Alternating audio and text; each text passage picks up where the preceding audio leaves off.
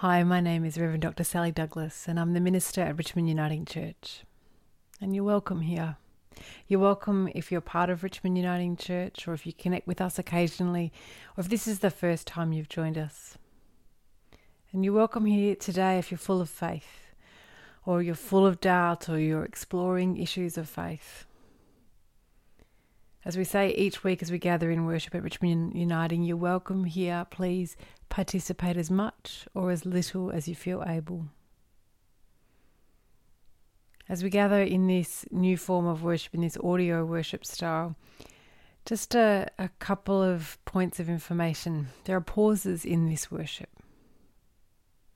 And it's not because I've lost my place there are pauses in this worship at different points so that you have space and I have space for prayer, for becoming more present to the one who's already present to us. At different points, there'll be an invitation to pause and discuss or reflect further on what we've been exploring, or to play a piece of music, either one suggested by me or something else that's come to your heart. And as we begin this worship, you might like to take a moment to light a candle or to create a prayer space. It might be with a flower on the table or a beautiful image that speaks to you of the divine. You might want to get a Bible handy, or you can listen along to readings as we come to them. But wherever you are, wherever you're listening and worshipping, I invite us all to take a moment to arrive, to take some deeper breaths.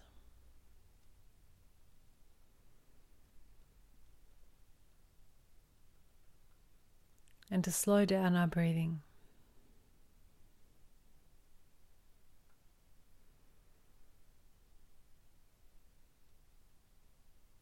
Breathing in, we might like to imagine breathing in God's love.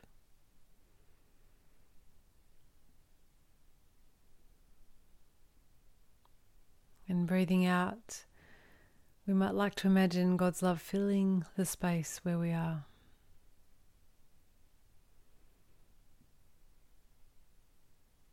Breathing in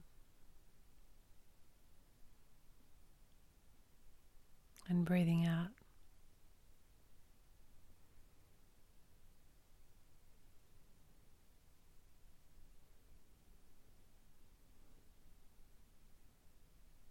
Breathing in.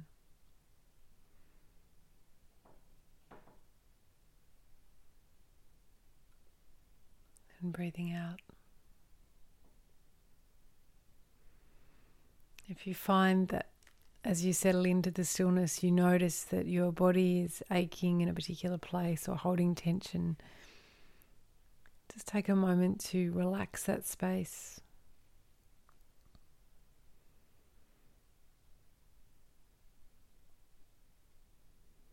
You may like to invite God's energy into that part of your body for peace.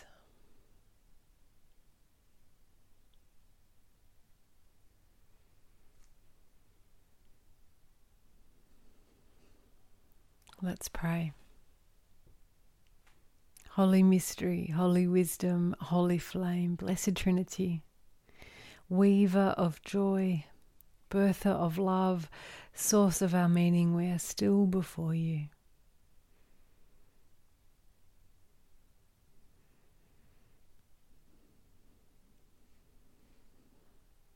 In Jesus, the crucified and risen one, we encounter the shape of your heart as you teach and heal, live and die in radical compassion. And as you disclose the truth that your life is stronger than all our hate and deathliness, we are still before you.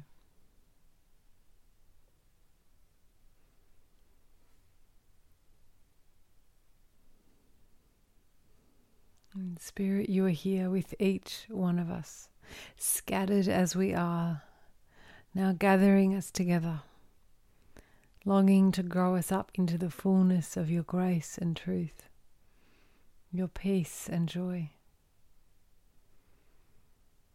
We are still before you.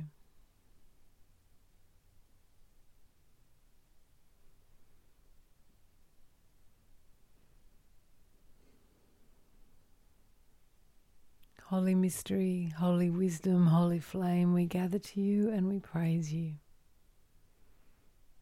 Amen. As we gather in worship, we honour the people of the Kulin Nation, the Wurundjeri people where we are worshipping, and elders and ancestors around our globe. We honour elders past and present and emerging.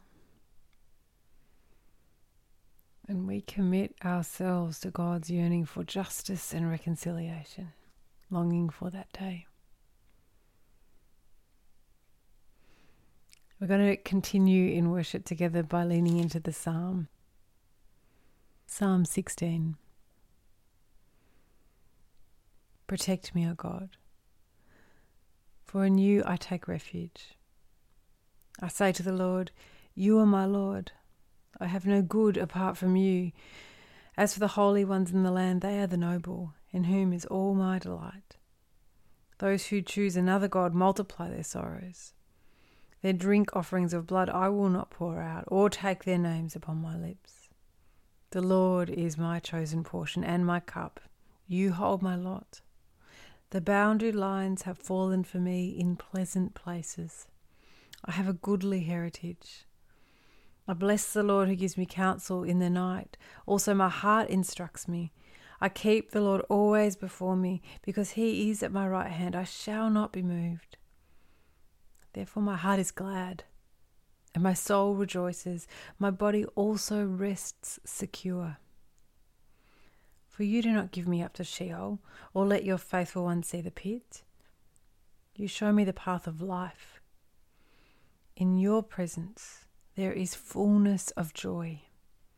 In your right hand are pleasures for evermore. I'd like to invite us to lean into 1 Peter. We're going to be exploring this text of 1 Peter in our worship today, but let's just hear a little of it first. 1 Peter chapter 1 verses 3 to 9. Blessed be the God and Father of our Lord Jesus Christ. By his great mercy, he has given us new birth into a living hope through the resurrection of Jesus Christ from the dead, and into an inheritance that is imperishable, undefiled, and unfading, kept in heaven for you, who are being protected by the power of God through faith for a salvation ready to be revealed in the last time.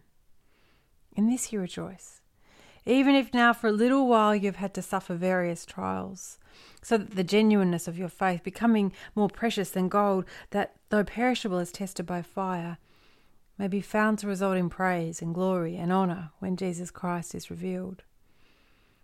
Although you have not seen him, you love him. And even though you do not see him now, you believe in him and rejoice with an indescribable and glorious joy for you're receiving the outcome of your faith, the salvation of your souls.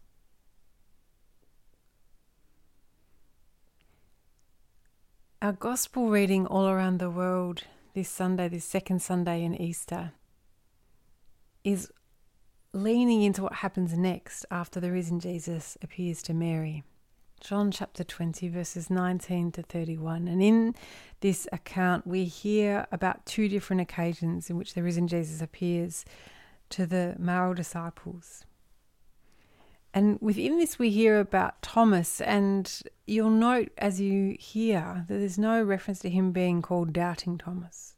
He's not shamed in the text of the gospel at all for actually raising questions. And I think it would be much fairer to characterize Thomas as faithful Thomas or courageous Thomas because instead of going along with the pressure of the crowd and saying, I believe you because of their emphatic belief, even though it wasn't his own, Thomas has the courage to name his questions. He has the courage to refuse to go along not just with the crowd, but with his own really close friends. And I think that takes so much courage to be able to do that, to have a different opinion to those who you're closest to. And Thomas does that. And Jesus responds directly to his questions. So let's lean in together and hear what happens next. When it was evening on that day, the first day of the week, and the doors of the house where the disciples had met were locked for fear of the Jewish leaders, Jesus came and stood among them and said, Peace be with you. After he said this, he showed them his hands and his side. Then the disciples rejoiced when they saw the Lord. Jesus said to them again, Peace be with you. As the Father has sent me, so I send you. And when he had said this, he breathed on them and said to them, Receive the Holy Spirit. If you forgive the sins of any, they are forgiven them. If you retain the sins of any, they are retained. But Thomas, who was called the twin, one of the twelve, was not with them when Jesus came. So the other disciples told him, We've seen the Lord. But he said to them, Unless I see the marks of the nails in his hands, and put my finger in the mark of the nails, and my hand in his side, I will not believe. A week later, his disciples were again in the house, and Thomas was with them. Although the doors were shut, Jesus came and stood among them and said, Peace be with you. Then he said to Thomas, Put your finger here and see my hands. Reach out your hand and put it in my side. Do not doubt, but believe. Thomas answered him, My Lord and my God. Jesus said to him, Have you believed because you've seen me? Blessed are those who have not seen and yet have come to believe. Now, Jesus did many other signs in the presence of his disciples, which are not written in this book. But these are written so that you may come to believe that Jesus is the Messiah, the Son of God, and that through believing you may have life in his name. For these words of faith and Jesus the Word. Thanks be to God. We're going to explore some of the themes in these astonishing readings, but before we do, let's pray. Precious God, please guide my words.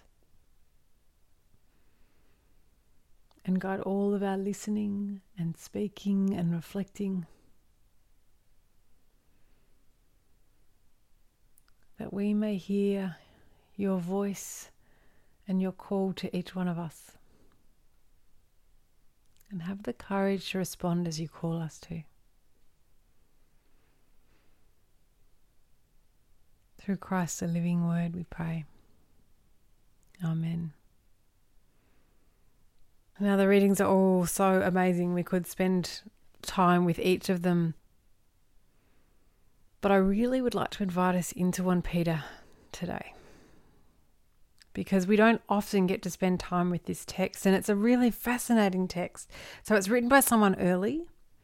The letter is attributed to Peter the disciple. There's massive debates about who actually wrote it, but it is commonly thought to have been written in the first century. So this means that it's possibly written earlier than John's Gospel, for example, as well as other texts that became part of the canon in the New Testament. And at the very start of the text, it says that it's written to diverse Jesus communities. So, not just to one person or one community, but these emerging, embryonic, scattered church communities. And here in the opening of the letter, the author, whether it's Peter or someone writing in Peter's name, we don't know. The author addresses those who have not seen Jesus in the flesh during Jesus' ministry, and people who have not witnessed the risen Jesus either, yet who, according to this author, are still nonetheless experiencing the presence of the risen Jesus. So this is really central to this letter and its claims. And so I just want to quote this part because I think it's so striking that we heard just before. Although you have not seen him, you love him. And even though you do not see him now, you believe in him and rejoice with an indescribable and glorious joy. So, today, I'd like to invite us to lean into these claims, especially about experience of God and about joy. So, the first thing we need to be clear about is that this is not some random claim by this author that everything is awesome now because they're followers of Jesus. The author of this text is writing to these diverse early Jesus communities in a context in which there is increasing stress and persecution for claiming to be a follower of Jesus. So, in the first century, towards the end of the first century, more and more, to be a Jesus follower means standing out. Not in a good way, standing out and being accused of being a pagan, a heathen. This is one of the first claims made about Jesus' followers. They were claimed to be and targeted as pagans because they no longer went along with the beliefs of the state, of the Roman state. They no longer would participate in the sacrifices to the various Greco Roman local gods at the, all the temples that were dotted around the towns and villages. And so these Jesus followers are increasingly seen as strange, as, you know, not God fearing, as in all the gods they believed in, and they were seen as a new cult. And new cults were not tolerated by the Roman Empire. And they were seen as an actual threat to the civil society. So I want us to try and get our heads around this because it can seem so strange to find out that Christians were called pagans.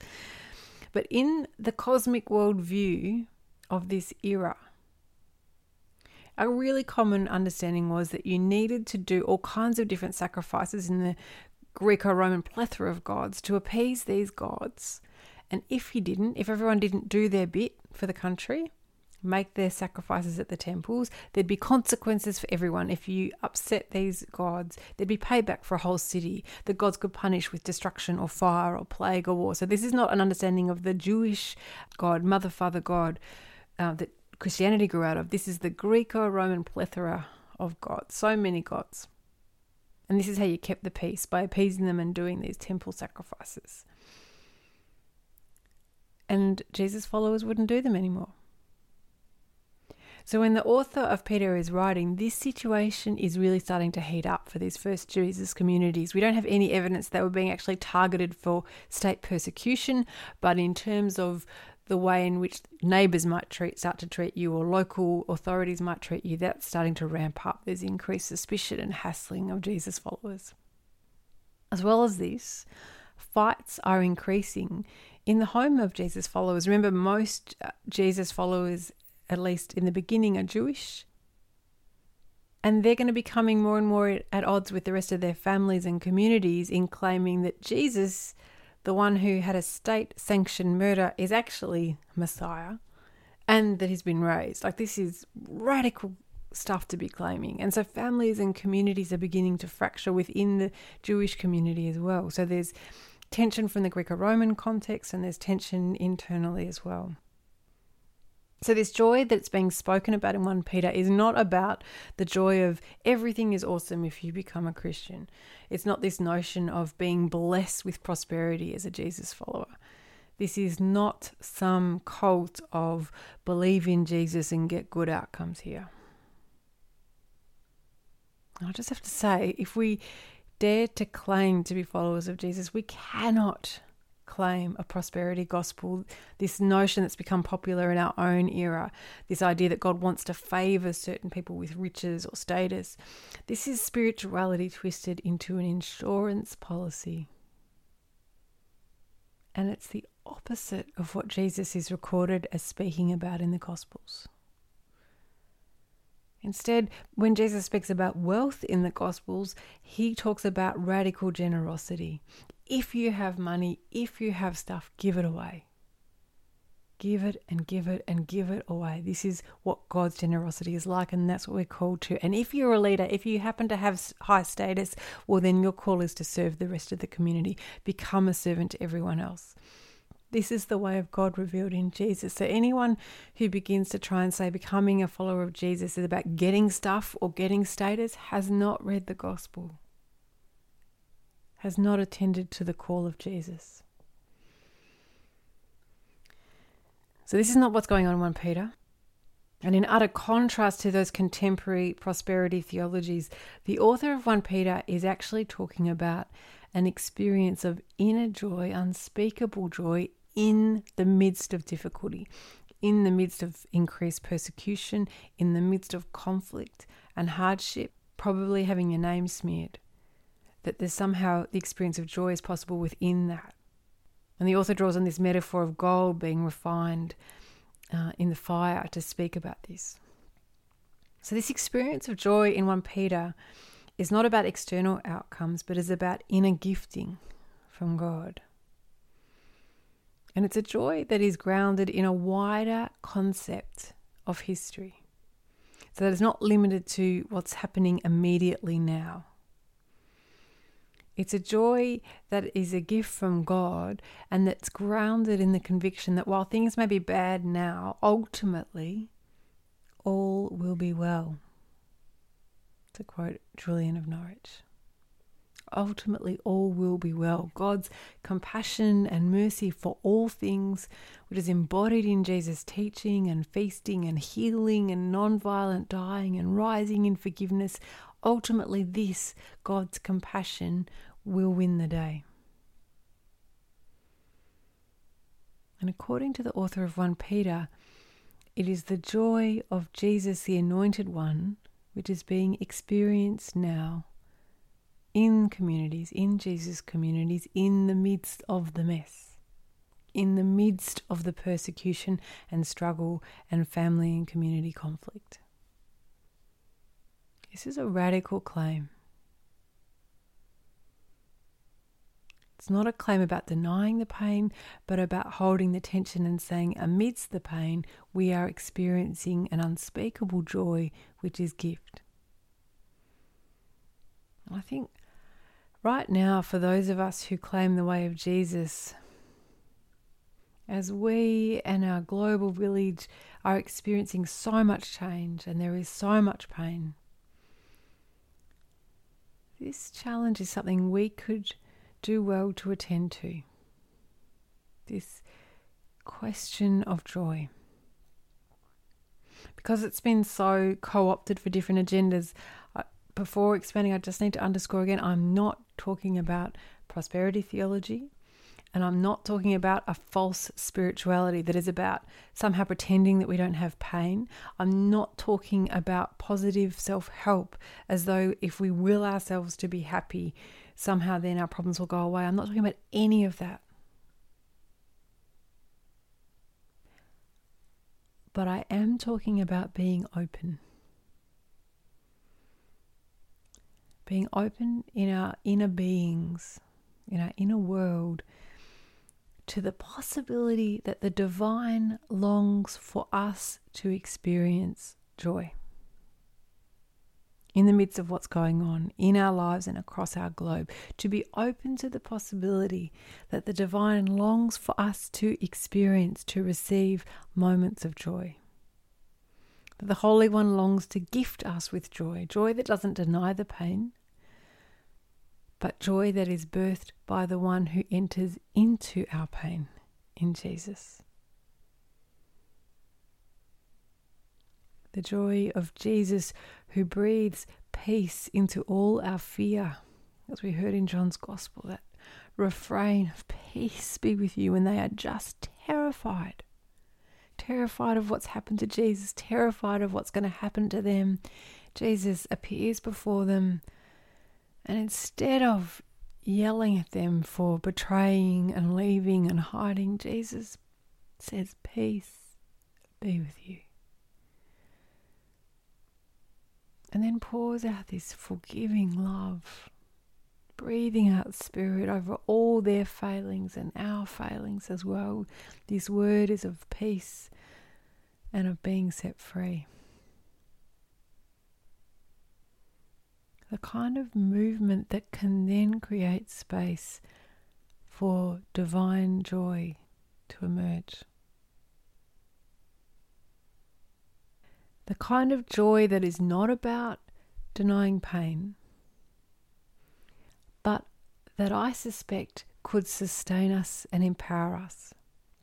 the kind of joy, gift of God that could sustain us and empower us as we seek to stand in solidarity with all those who are suffering. Divine joy that can nourish us as we advocate for justice and mercy at times when the lies from those in power are just overwhelming. And divine joy that can embolden us to name evil. Divine joy that quenches our deep inner thirst so that we're more able to live in generosity, increasing layers of generosity.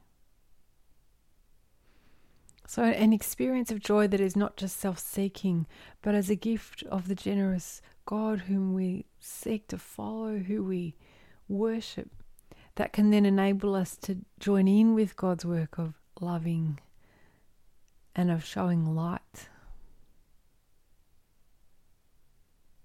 Joy as a gift of our beautiful, surprising God in the midst of the pain.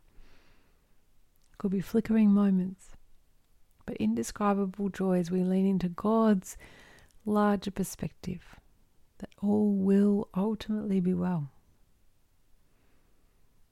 So I have some wondering questions. I wonder do we dare to imagine experiencing joy, like savoring it? Really drawing our strength from it. Do we dare to imagine experiencing joy not as a luxury, not as something that we can let ourselves taste when everything's sorted out, but do we dare to imagine experiencing and savoring moments of joy as the powerhouse of God's compassion, as a taste of God's unfolding kingdom. So, could we let ourselves experience joy and savor it? Next wondering question I wonder how each of us might practice being open to divine choice, actually being open enough within our inner life to be open to receiving joy. How might we cultivate the practice of knowing that it's okay for us to feel joy amidst the sorrow? Not that it cancels out the sorrow, but to lean into the goodness of joy and the healing power of joy. And I, I use that language of practice quite intentionally. There's heaps of research emerging within the field of neuroscience about the way in which our brains fall into habits of thinking. And in order to change that, we need to make a practice of various habits. So I want to just offer a couple of examples of how we might want to practice being open to divine joy. So it's not the same as saying this practice will make you happy, but about cultivating an inner openness to receiving joy. So, one um, incredibly ancient way of doing this is drawing a phrase from a psalm and committing it to heart and saying it.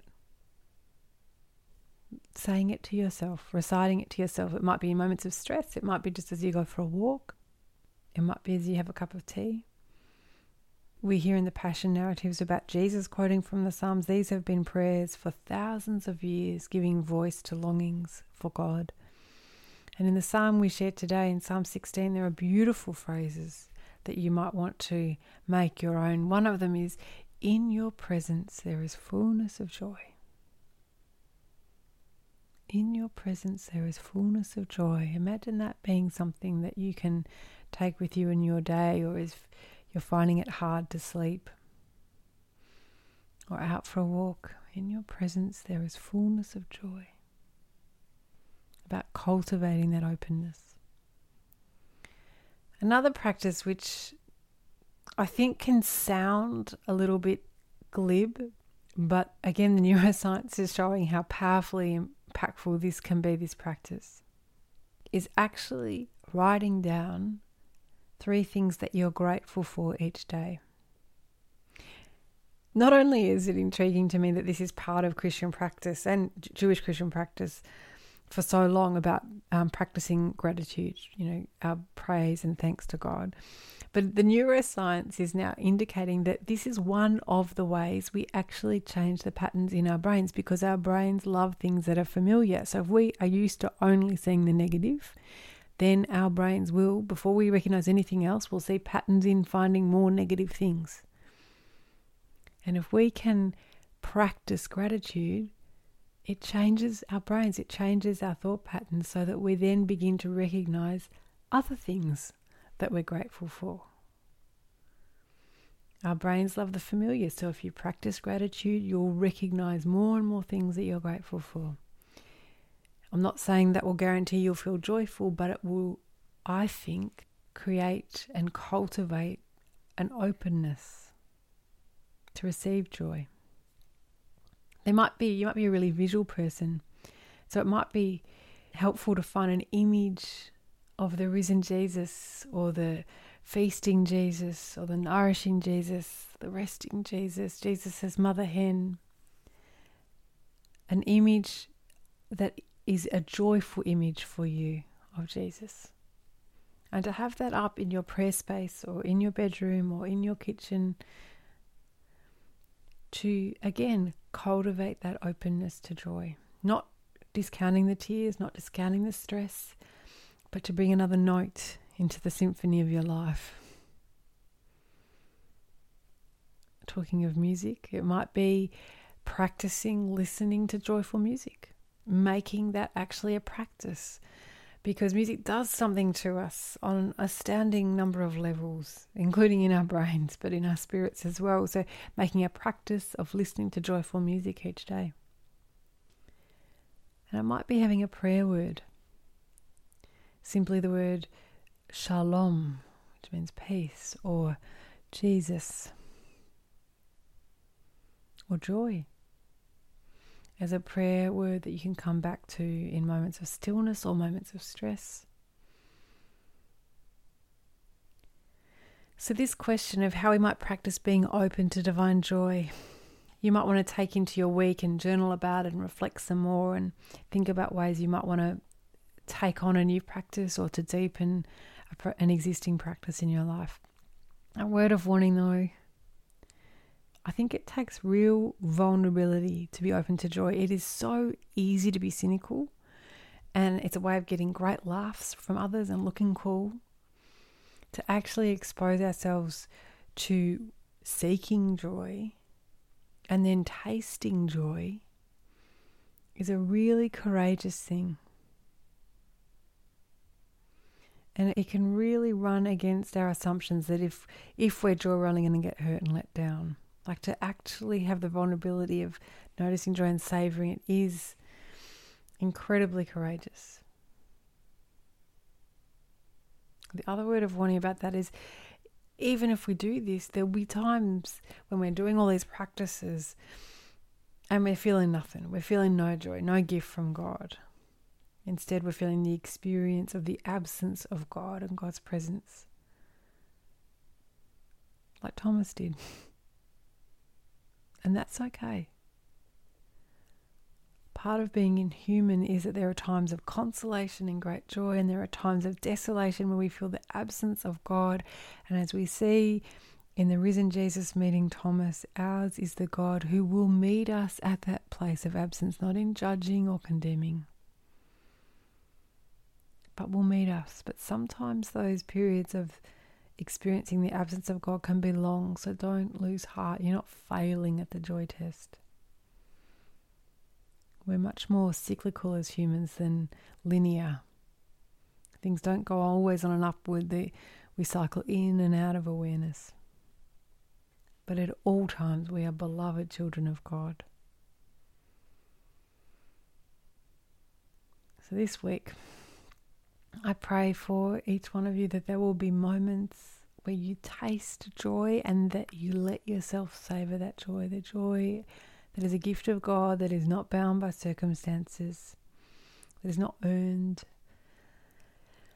that is simply received and savored. You might like to pause and to journal or paint or discuss this further with those who you're sharing this time with. And you might like to play some music. There are some suggestions on the website. I love Handel and the over the top joy, um, the euphoric music. You might want to stand up and play the Alleluia chorus. I've also uh, suggested another piece of instrumental music by Max Richter, contemporary composer, and he revisions Vivaldi's work. And this, for those who are um, purists, this might be abhorrent. I apologize, but I adore this. This is Max Richter's reworking of Vivaldi's Spring. I think it's breathtaking, and to me speaks of such beautiful joy.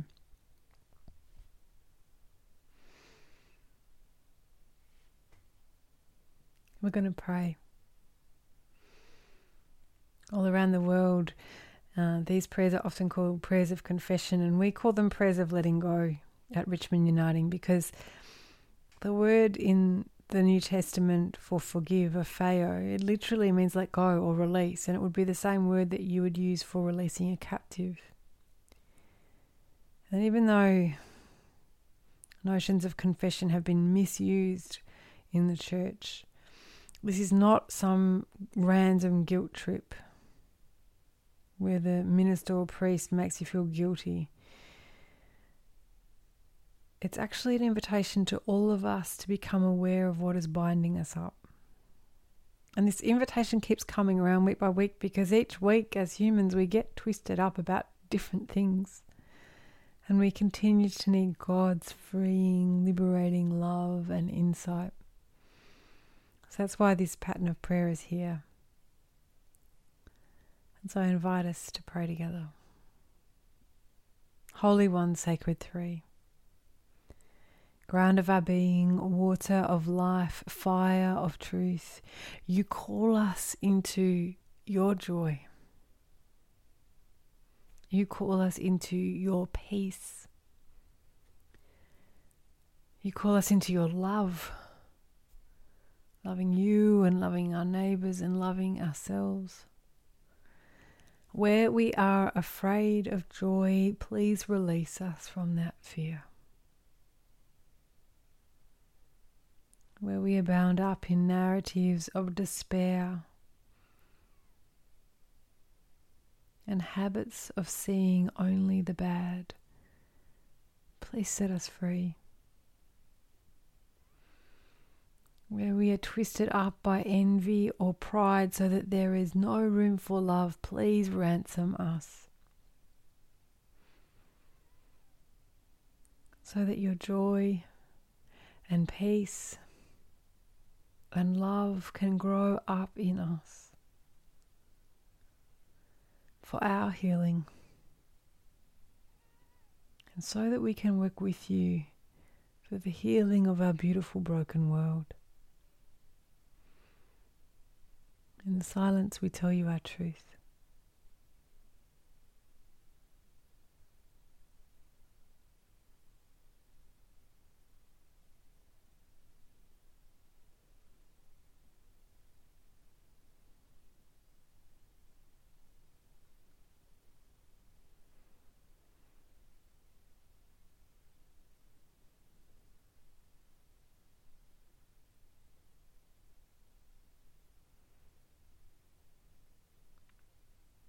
Through Christ, our joy and our healer, we pray. Amen.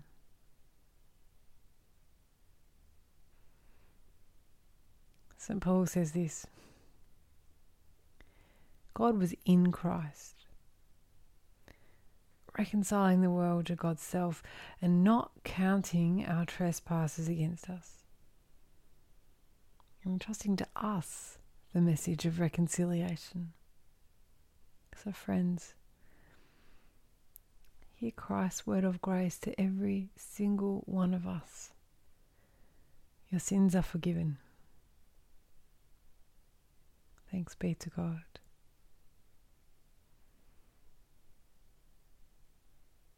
We're going to pray for our beautiful, broken, hurting, celebrating joyful, tear stained global village.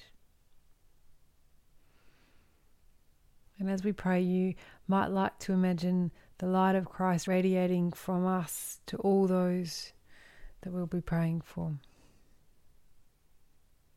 Knowing that God's already at work. God's already strengthening those on the front lines. God is already helping the prophets and poets and artists to imagine new ways that we could live in harmony together and with the earth. Let us join our yearnings with God's yearnings. Let's be conduits for grace.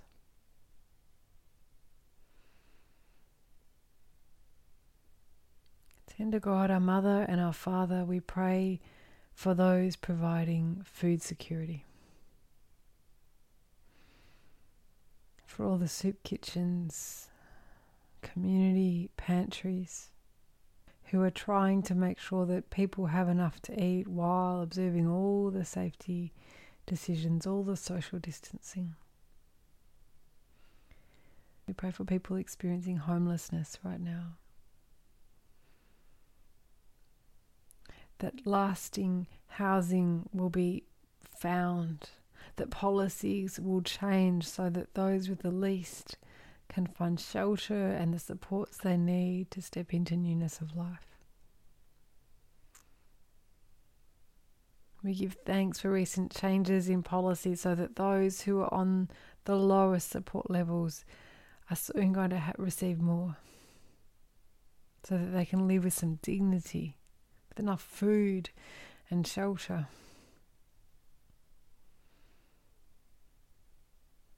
We pray for those who are unsafe at home, that they can find the supports they need. We give thanks for more supports coming in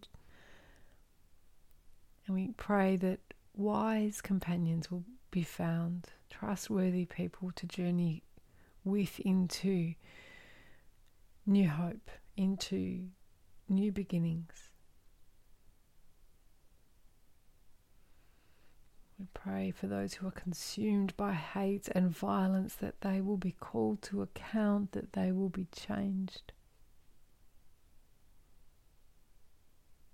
We pray for those who are experiencing no joy, who are so lonely or sad. Somehow this day may they catch a glimpse of your love for them, the sense of the kingdom, the promise that all will be well, and may a friend come along, dear God. May we be open to being that friend. We pray for scientists and medical staff, cleaners in hospitals, all these people on the front line, kinder teachers, those working in disability sectors and aged care. Steady their hands, give wisdom to the decisions made in these places as we seek to stop the spread of this virus, dear God.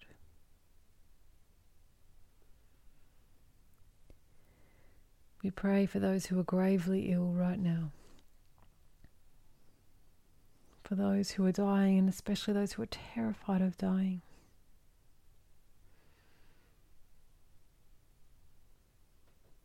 May your love come around them like a mantle. breathing some peace, bringing some healing. And we pray for those on our hearts.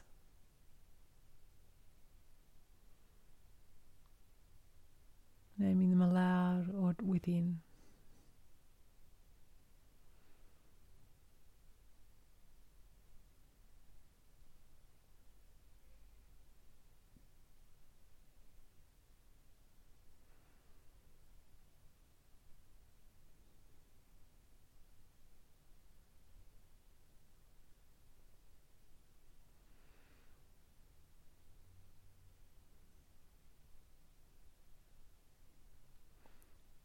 May each of these people encounter your love, sweet Jesus.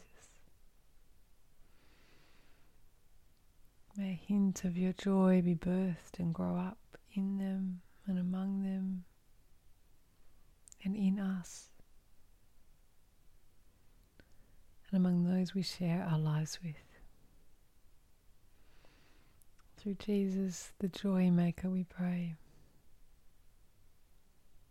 Amen. Like to invite us into praying the prayer that Jesus taught us.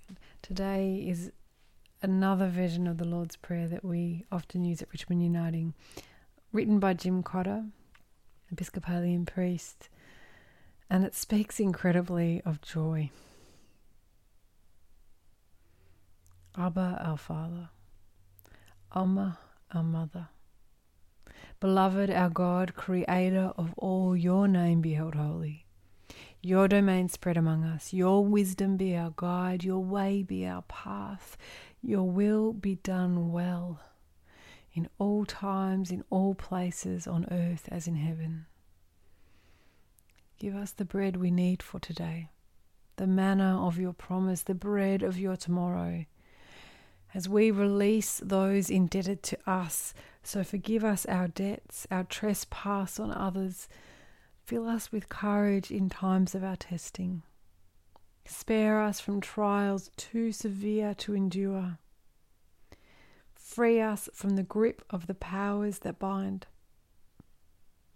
For yours is the goodness in which evil dissolves.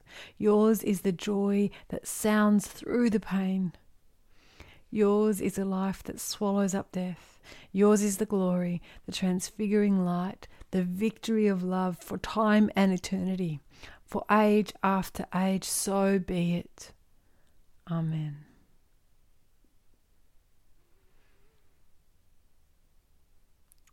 There may be a multitude of songs that come to mind that speak of joy to you. Music is always so personal. I really adore this song from South Africa, and it's in together in song. Alleluia. All our hearts are filled with gladness.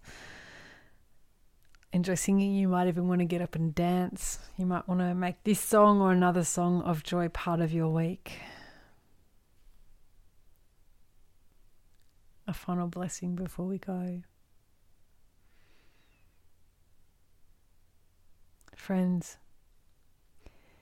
in Christ Jesus, we encounter divine reality. Love is stronger than fear. Forgiveness is more powerful than all our pain, and joy is gift from God amidst the tears. So go with God's tender blessing. Holy mystery, holy wisdom, holy flame enfolding you, infusing you, and emboldening you for compassion in the name of Christ, Alpha and Omega, our joy. Amen.